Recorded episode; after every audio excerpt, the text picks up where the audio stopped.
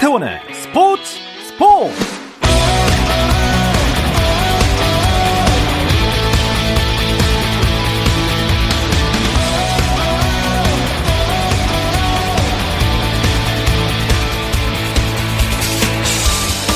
스포츠가 있는 저녁 어떠신가요? 아나운서 박태원입니다. 오늘 이슈들을 살펴보는 스포츠 타임라인으로 출발합니다.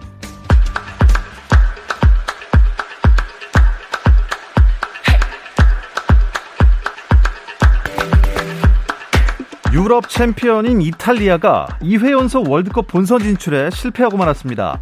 이탈리아는 안방에서 열린 카타르 월드컵 유럽 예선 플레이오프 C조 1차전에서 후반 추가 시간 결승골을 허용하고 북마케도니아에 1대 0으로 충격 패를 당했습니다. 이로써 피파 랭킹 6위 이탈리아는 67위 북마케도니아의 덜미를 잡혀 카타르 월드컵 출전도 좌절됐고 러시아 월드컵에 이어 카타르까지 본선행에 실패해 이탈리아는 자국 축구 사상 처음으로 2회 연속 월드컵 본선에 나서지 못하게 됐습니다. 한편 포르투갈은 호날두는 침묵했지만 안방에서 터키를 3대 1로 누르고 1차전을 통과해 오는 30일 북마케도니아와 본선행 티켓을 두고 단판 승부를 벌입니다. 허구현 야구 해설위원이 야구인 최초로 한국야구위원회 총재에 선출됐습니다. KBO는 서면 표결을 통해 구단주들의 만장일치로 허구현 위원을 제24대 총재로 선출했다고 밝혔습니다. 기업인과 정치인 등이 맡았던 KBO 총재 야구인이 선출된 건 프로야구 출범 40년 만에 처음입니다. 허구현 신임 총재는 29일 공식 취임식을 겸한 기자회견을 열 예정입니다. 미국 프로야구 메이저리그 시범 경기 토론토 대 애틀랜타전이 굳은 날씨 때문에 취소됐습니다. 하지만 류현진은 예정대로 내일인 26일 디트로이트전에서 올해 개인 첫 시범 경기를 치릅니다. 토론토는 오늘 디트로이트전에서 이적생 케빈 가우스먼을 선발로 예고했지만 비 때문에 등판이 밀리게 됐는데요. 현지 언론에 따르면 가우스먼은 내일 트리플 A 경기에 등판합니다. 한국 남자 피겨의 간판 차준환이 세계 선수권 남자 싱글 쇼트 프로그램에서 연거푸 실수를 범하며 총점 82.43점으로 17위에 그쳤습니다. 차준환은 상위 24명에게 주어지는 프리스케이팅 진출에는 성공했지만 3위에 무려 18점 이상 뒤져 메달 획득 가능성이 희박해졌습니다. 차준환과 함께 출전한 이시형은 개인 최고점을 작성하며 13위에 올랐습니다. 미국 프로농구 NBA에서는 멤피스 그리즐리스의 자 모란트가 무릎 부상으로 최소 2주 결장이 확정됐다는 보도가 나왔습니다. 멤피스의 타일러 젠킨스 감독이 직접 밝힌 사안으로 2주 후에 돌아오는 것이 아니라 재검을 받아야 하는 만큼 결장이 길어질 가능성도 없지 않다는 소식입니다.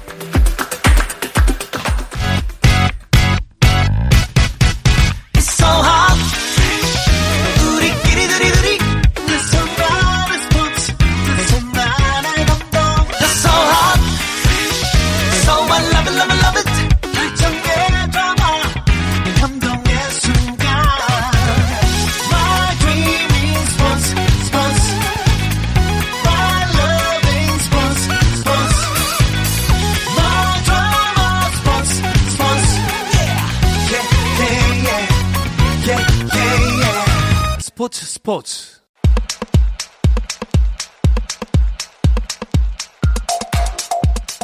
금요일 저녁에 축구 이야기 축구장 가는 길 시작합니다. 서호정 축구 전문 기자, 스포츠 조선의 박찬준 기자와 함께 합니다. 두 분 안녕하세요. 안녕하세요. 안녕하세요. 어서 오십시오. 아, 서호정 기자는 매주 보는 것 같은데 박찬준 기자가 진짜 오랜만입니다. 그러니까요. 잘 지내셨나요? 요새 이렇게 잘 안 보인다. 네. 뭐 이유는 한 가지 아니겠습니까? 아 저도 걸리셨군요. 네, 네 갔다, 갔다 왔습니다. 아, 예, 완쾌한 완쾌했습니다. 아, 예, 다행입니다. 많이 아프진 않으셨나요? 네, 저는 좀 괜찮았던 편이었어요. 다행입니다. 네. 박찬주 기자 뭐 이제 슈퍼왕체로 돌아오셨으니 좀 더 자주 뵀으면 좋겠고요. 네. 아, 어제 또 통쾌하게 이겼고요. 두 분 아주 바쁘셨겠어요. 저는 오랜만에 이 경기장에서 진입하는데 어려움을 겪었던. 어. 네. 그런 경기 오랜만에 느꼈는데 취재진 주차장이 이 서쪽에 있거든요. 네. 남쪽에서 서쪽 넘어가는 게 한 400m 정도인데 거기서 한 30분 정도 걸렸습니다. 야, 정말 예. 이 어마어마한 인파 다시 내려서 봤고요. 코로나 이전에 우리가 알던 A 매치가 돌아왔다라는 생각이 딱 들더라고요. 어. 서우정 기자도 현장에 계셨습니까? 저는 어제 현장에는 가지 않았는데요. 뭐 여러 이야기를 들어보니까 정말 모처럼 느껴지는 A매치 열기였다고 하더라고요. 그 예매 부분도 마지막에 약간의 현장표가 남아 있었다는 소식이 있어가지고 대한축구협회가 그걸 공지했는데 엄청난 또 인파들이 몰려서 금방 그나마도 이제 동이 나버렸고 네. 뭐 오후 2시부터 어 뭐 노점 상인이라든가 또 팬들도 일찌감치 경기장에 모이면서 어 북적북적거리는 어떤 일종의 축제 분위기가 형성이 됐었습니다. 선수들도 그런 북적북적거리는 데서 오랜만에 경기를 해서 그런지 더 나은 경기력으로 보답을 해 준 것 같습니다. 카드 섹션 이 화면에 쫙 잡히는데 뭉클하더라고요. 보고 싶었습니다. 맞습니다. 예. 이 딱 들어가서 킥오프 전에 응원으로 압도하자 이렇게 장내 아나운서가 크게 소리를 지르면서 카드 섹션이 시작이 됐는데 6만 4천 명이 일제히 드니까 정말 장관이더라고요. 예. 그 유럽 축구 엘 클라시코 같은 거 할 때 보면은 이제 뭐 그런 카드 섹션 나오잖아요. 저는 분위기나 뭐 규모 면에서 그 이상이 아니었나 싶고요. 보고 싶었습니다라는 표현이 딱 맞는 것 같아요. 예. 사실 뭐 코로나 때문에 이 A매치 시계가 좀 멈췄던 게 사실인데 그렇습니다. 우리가 하던 A매치 모습을 보고 싶었는데 아마 팬들이 그간 쌓였던 울분을 토해내듯이 정말 뜨거운 음. 분위기 만들어줬고요. 그래서 좀 분위기가 더 뭉클했던 것 같습니다. 아, 현장에서 직접 경기를 관람하신 우리 팬 여러분들 정말 부럽습니다. 저도 보고 싶습니다. 네. 일단 뭐 그만큼 관심이 컸던 이란전입니다. 라이벌전이고 어, 조 1위냐 2위냐 또 피파 랭킹이 또 올라가야 되는 또 중요한 또 이유가 있지 않습니까? 네, 동기부여가 상당히 많았었죠. 일단 숙적인 이란을 반드시 이번에는 잡고 말겠다라는 강한 목표 의식이 있었고 얘기해 주신 것처럼 우리가 여기서 승리를 하고 A조 1위로 올라서서 조별리그를 끝냈을 때 3월 피파 랭킹에서 상당한 상승을 기대할 수 있고요. 그 부분이 이제 4월 3일로 예정되어 있는 월드컵 조 추첨 때 포트 4가 아닌 포트 3로 갈 수 있는 또 발판이 됩니다. 그렇게 되면 우리가 조별 어, 조추첨에서 조금은 유리한 그런 상황도 맞이할 수 있거든요.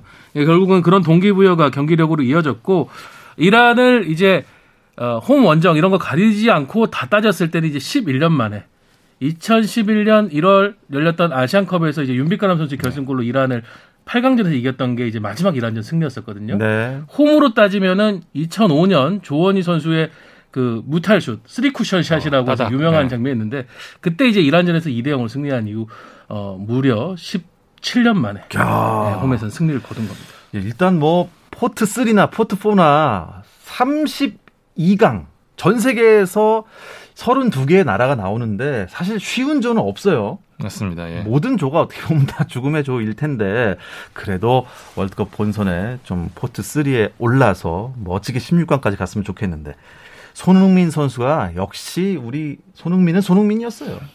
네. 사실 전반 경기 내용은 좀 기대 이하였던 게 사실 이란이 뭐 타레미, 자한바크시, 뭐 에자톨라히 같은 핵심 자원들이 모두 빠졌기 때문에 그래도 우리 입장에서 좀 해보 쉽게 좀 경기를 풀어나갈 수 있지 않을까라는 생각을 했었는데 상대가 과감하게 전방 압박을 통해서 우리의 빌드업을 상당히 방해를 했었거든요. 그러면서 다소 아쉬운 분위기 속에 전반이 진행이 됐는데 전반 막판 이 답답했던 흐름을 깬 게 손흥민 선수의 한 방이었습니다. 네. 왼쪽에서 가운데로 이동을 하면서 강력한 오른발 슛을 날렸고요. 이게 제대로 발등에 얹혀지면서 사실상 무회전에 가깝게 공이 날아가면서 어 이란 골키퍼 저거 왜 못 막지 하는데 그렇게 궤적이 없는 상태에서 날아오는 경우에 골키퍼가 상당히 막기 어렵거든요. 워낙 또 슛이 세기도 했고요. 그러면서 이란 골키퍼를 막고 들어갔고 이 골이 아마 이 후반 완벽한 경기력을 만드는데 디딤돌이 됐고 이날 경기 뭐 사실상 분위기가 월드컵 본선처럼 뜨거웠는데 가장 함성이 뜨거웠던 순간 이 골이 들어간 순간이었습니다. 아 그때 저희가 이제 어제 방송 도중에 봤습니다. 배진경 기자랑 이건 기자랑 같이 방송하던 도중에 이 골키퍼를 뚫고 들어가는 그 캐논슛. 네. 와, 그때 저희가 잠깐 방송 도중에 소리 지르느라 방송을 못 했는데 어쨌든 그렇게 후반까지 한 점을 더 보태고 이란이 지고 있었기 때문에 파상 공세에 조금 조금 위험한 장면도 있었어요. 네, 박찬준 기자가 얘기했지만 이란이 굉장히 적극적인 전방 압박을 했고 어제 또 이제 경기장의 잔디가 최근에 서울 월드컵 경기장이 새롭게 조성한 하이브리드 잔디가 이제 가동된 지 두 번째 경기였거든요. 네. 그러니까 우리 선수들도 익숙하지 않은 환경이다 보니까 경기 초반부터 좀 미끄러지거나 음. 볼 컨트롤 미스하는 장면들이 많이 나왔어요. 그런 걸 이제 이란이 놓치지 않고 적극적으로 압박하고 덤벼 들어가지고 우리를 괴롭혔었는데 어, 얘기해 주신 것처럼 후반 18분에 이제 김영건 선수의 세기포 터지면서 네. 승기를 잡았고 어, 벤투 감독도 이제 후반에 대해서는 주요 선수도 교체해주기 시작했습니다. 후반 33분에 김민재 선수가 좀 지쳤다는 판단하에 이제 박지 선수를 바꿨는데 역시 박지 선수도 들어가니까 잔디 상황이나 이런 거에 조금 적응하는데 예를 먹으면서 몇 차례 좀 덜컥하는 예, 우리 수비에 불안함이 있었지만 하지만 그 그래도 무실점으로 또 경기를 네. 마쳤습니다. 김민재 선수가 정말 보물은 보물인 게 아, 일단 교체가 되면서 어, 확실히 아 김민재 높은 산이 좀 사라진 것 같은 생각이 조금 들긴 했고요. 그래도 뭐 부상 때문에 교체된 건 아니지 않습니까?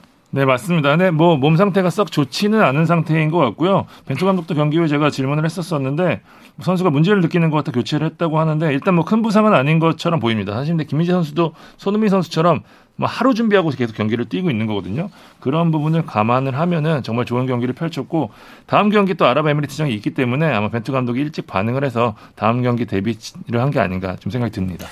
그 이란의 아즈문 선수를 김민재 선수가 아주 꽁꽁 묶었습니다. 근데 아즈문 선수가 진짜로 어제 잘 안 보이는 것 같더라고요. 거의 지워졌었죠. 네. 김민재라는 지우개가 아즈문이라 이름을 그라운드에서 거의 지웠었는데 사실 이 아즈문 선수가 만약에 손흥민 선수와 동시대가 아니었다면은 아시아 역대 최고 공격수 중 한 명으로 이제 거론이 됐을 겁니다. 그렇습니다. 하지만 이 선수가 손흥민의 시대에 있기 때문에 영원한 2인자일 수밖에 없는 선수인데 최근에 이제 러시아의 제니트에서 독일의 레버쿠젠으로 이적하면서 또 화제를 모았었거든요. 하지만 이날 김민재의 벽 앞에서는 어, 꽁꽁 묶였고요. 김민재 선수 교체되고 나간 뒤에 아즈문 선수 음. 유일하게 이날의 슈팅을 하나를 기록을 했습니다. 그 어. 그 정도로 김민재 선수한테는 힘든 어, 그런 벽을 아즈문 선수가 느꼈던 것 같고요. 김민 선수는 79분 정도 뛰면서 볼 경합 5회 중 4회를 성공시켰고 뭐 태클 2회, 인터셉, 인터셉트 3회 아주 좋은 또 경기 수치를 남겼습니다. 이게 일단 그 센터백부터 이 빌드업이 시작되는 것 같아요. 맞아요. 예, 커다란 이 성벽부터 공격이 시작되는 건데 김민재 선수 앞으로도 좀 부상 없이 다음 경기도 본선에까지도 큰 활약 부탁드립니다. 그뭐 이건 뭐 탈아시아급도 아니고 세계적인 수비수가 확실한 것 같아요. 뭐 수비력도 수비력인데 사실 저희가 전반 경기가 좀 안 풀렸던 이유 중에 하나가 사실 김민재에서 나오는 탈압박 거기서 빌드업 이게 우리의 공격 속도를 높여주는 부분이 좀 굉장히 많았는데 김민재가 초반에 뭐 서우정 기자도 얘기한 대로 잔디에 대한 부분도 있었고 몸 상태도 좋지 않아서 약간 이 부분이 안 됐거든요. 전반 중반부터 흐름을 타더니 완전히 살아나면서 한국도 동시에 이제 흐름을 찾았고 후반에 김민재 선수가 완전히 살아나니까 우리 페이스대로 경기를 했었거든요. 음. 김민재가 이 우리 팀에 얼마나 소중한 존재인지 물론 수비도 그렇지만 공격적인 부분에서도 굉장히 소중한 존재라는 걸 다시 한번 알 수 있는 대목이 아니었나 싶습니다. 뭐 우리 몸으로 따지면 신체로 따지자면 우리 김민재 선수 포지션은 뭐 발, 뭐 다리 음. 이런 것 같습니다. 네. 제일 중요한 것 같습니다. 네, 항상 끊임없이 움직이고 있고요. 예. 김민재 선수가 이번 경기도 아마 또 유럽에 있는 많은 스카우터들이 주목을 했을 건데 어, 아즈문 선수를 꽁꽁 묶으면서 또 한 번 어, 이 김민재 선수의 명성이 올라가지 않았을까.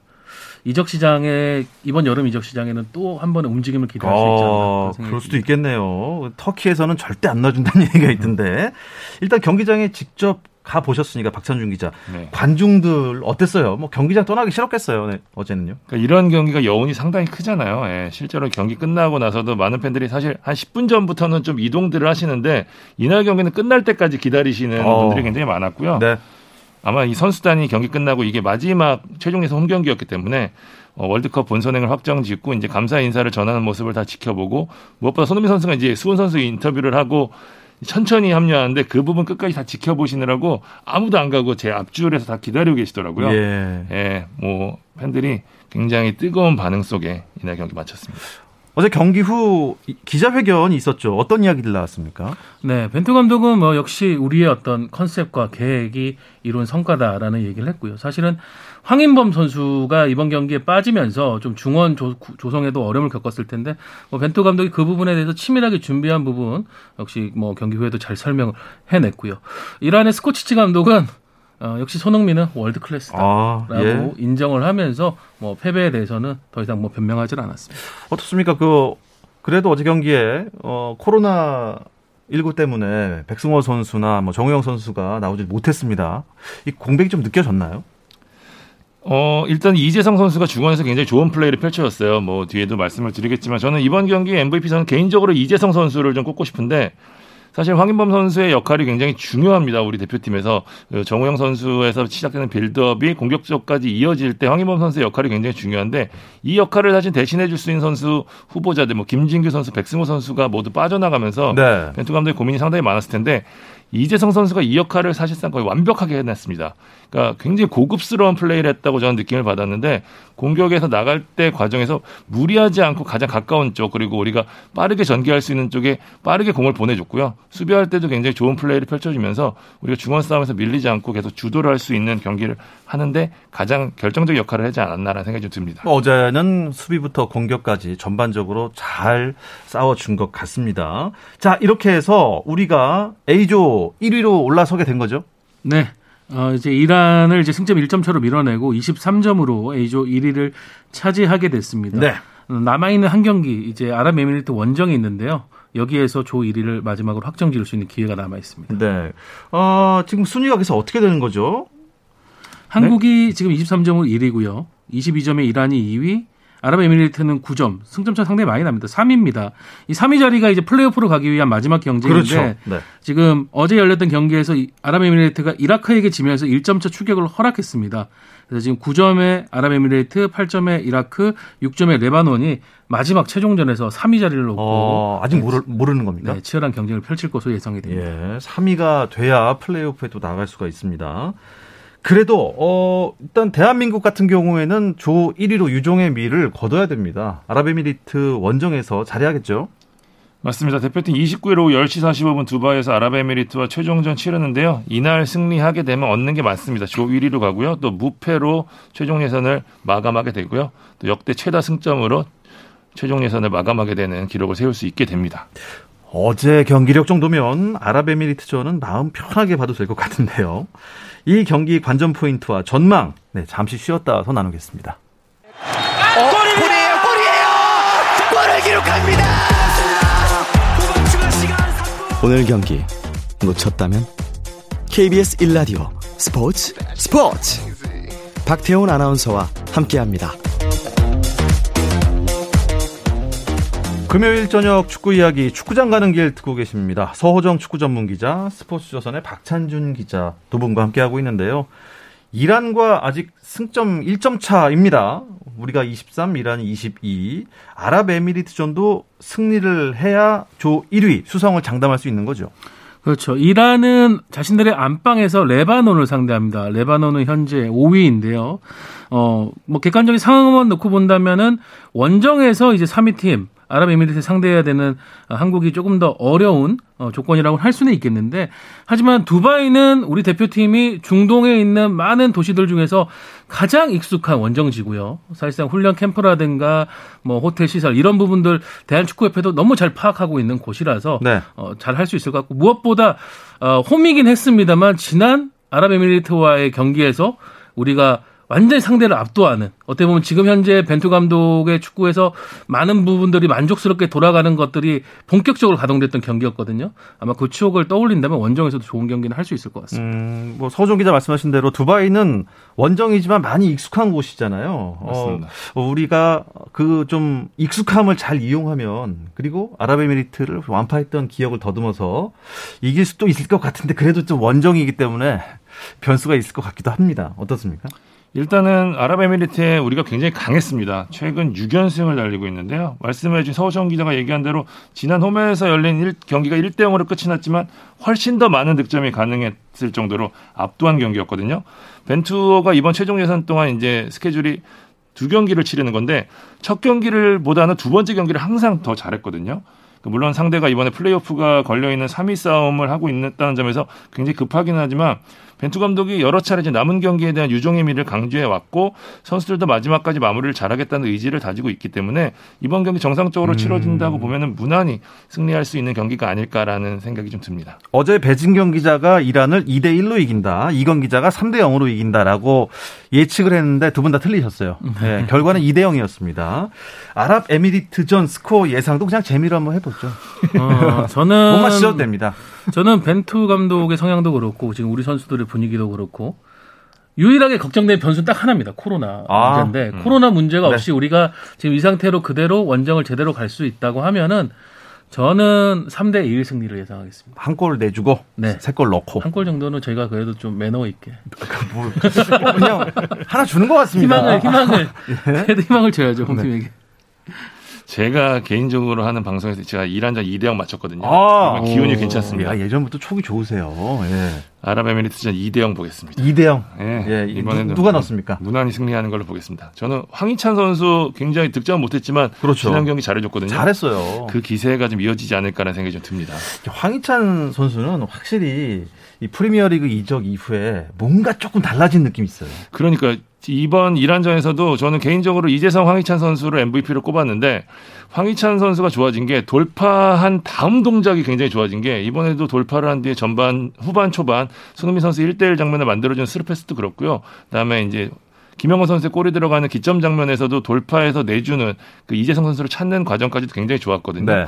황희찬 선수는 진짜 말씀해 주신 대로 사실은 이 돌파와 스피드 이런 건 굉장히 좋았지만 좀 투박하다는 느낌이 있었는데 이제는 그 이후의 처리가 굉장히 깔끔해지면서 한 단계 좀 도약한 음. 게 아닌가라는 느낌을 좀 받았습니다. 어제도 황희찬 선수가 공을 몰고 가면 이란 수비가 약간 좀 이렇게 흐트러지는 느낌이 많았어요. 네, 예. 뭐 좌우 측면을 어, 가릴 것 없이 상당히 상대를 흔들어 놨었고요. 그런 부분들이 오히려 또 황희조 선수나 손흥민 선수에게 또 공간을 많이 열어주는 역할을 효과를 낳았습니다. 네, 자 이번에는 좀 혼전 상황이었던 B조로 가보겠습니다. 아 일본이 월드컵 본선 못 가는 거 아니냐 걱정까지 했던 게 엊그제 같은데 본선행 확정을 지었네요.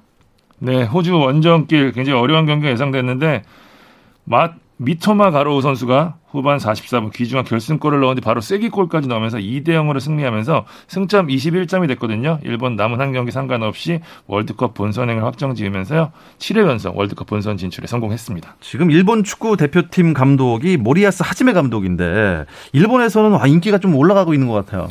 네, 사실은 이제 홈에서 열렸던 1차전 오만과의 경기에서 0대 1로 피하면서 오만 쇼크를 직격탄을 맞았었죠. 그렇죠. 그 뒤에도 좀처럼 뭔가 경기 상황이 나아지지 않는 모습을 보였고 그 뒤에는 어, 도쿄 올림픽에서 또 부진한 상황이 이런 것들이 이어지면서 메달을 목표로 했는데 메달 획득을 멕시코에 피하면서 놓쳤잖아요. 그러면서 오리아스 하지메 감독에 대한 비판 여론이 너무 거셌고요. 경질을 해야 된다라는 아, 목소리도 상당했었습니다. 예. 그런데 그 상황에서 일단 일본 축구협회는 어, 뭐 최대한 모리아스 감독을 믿고 가겠다라는 입장을 보였는데 결국은 어, 지난해 이제를 조금 고통스럽게 마쳤지만 올해 열린 대회에서 확실히 달라진 모습들을 보이면서 결국은 B조 1위를 탈환을 해냈습니다. 이야. 그렇게 최종 예선 통과를 확정 지었고요. 대단합니다. 어, 현재 B조가 순위가 그러면 어떻게 되죠? 일단 앞서 언급드린 대로 일본이 승점 21점으로 조 1위고요.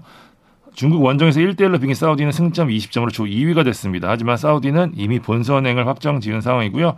호주는 일본에 패하면서 승점 15점으로 3위를 확정 지으면서 플레이오프행을 확정 지었습니다. 4위는 오만, 5위는 중국, 베트남은 최하위에 자리했습니다. 어, 사우디가 매 월드컵마다 본선에 계속 진출하고 있는 느낌인 것 같아요. 네, 어, 한동안 조금 힘든 상황이었지만 지난 러시아 월드컵에서 다시 본선 무대에 돌아왔고 이렇게 하면서 2회 연속 다시 또 진출을 하게 됐습니다. 그렇습니다. 그런데 호주가 3위가 되면서 플레이오프로 가게 됐잖아요.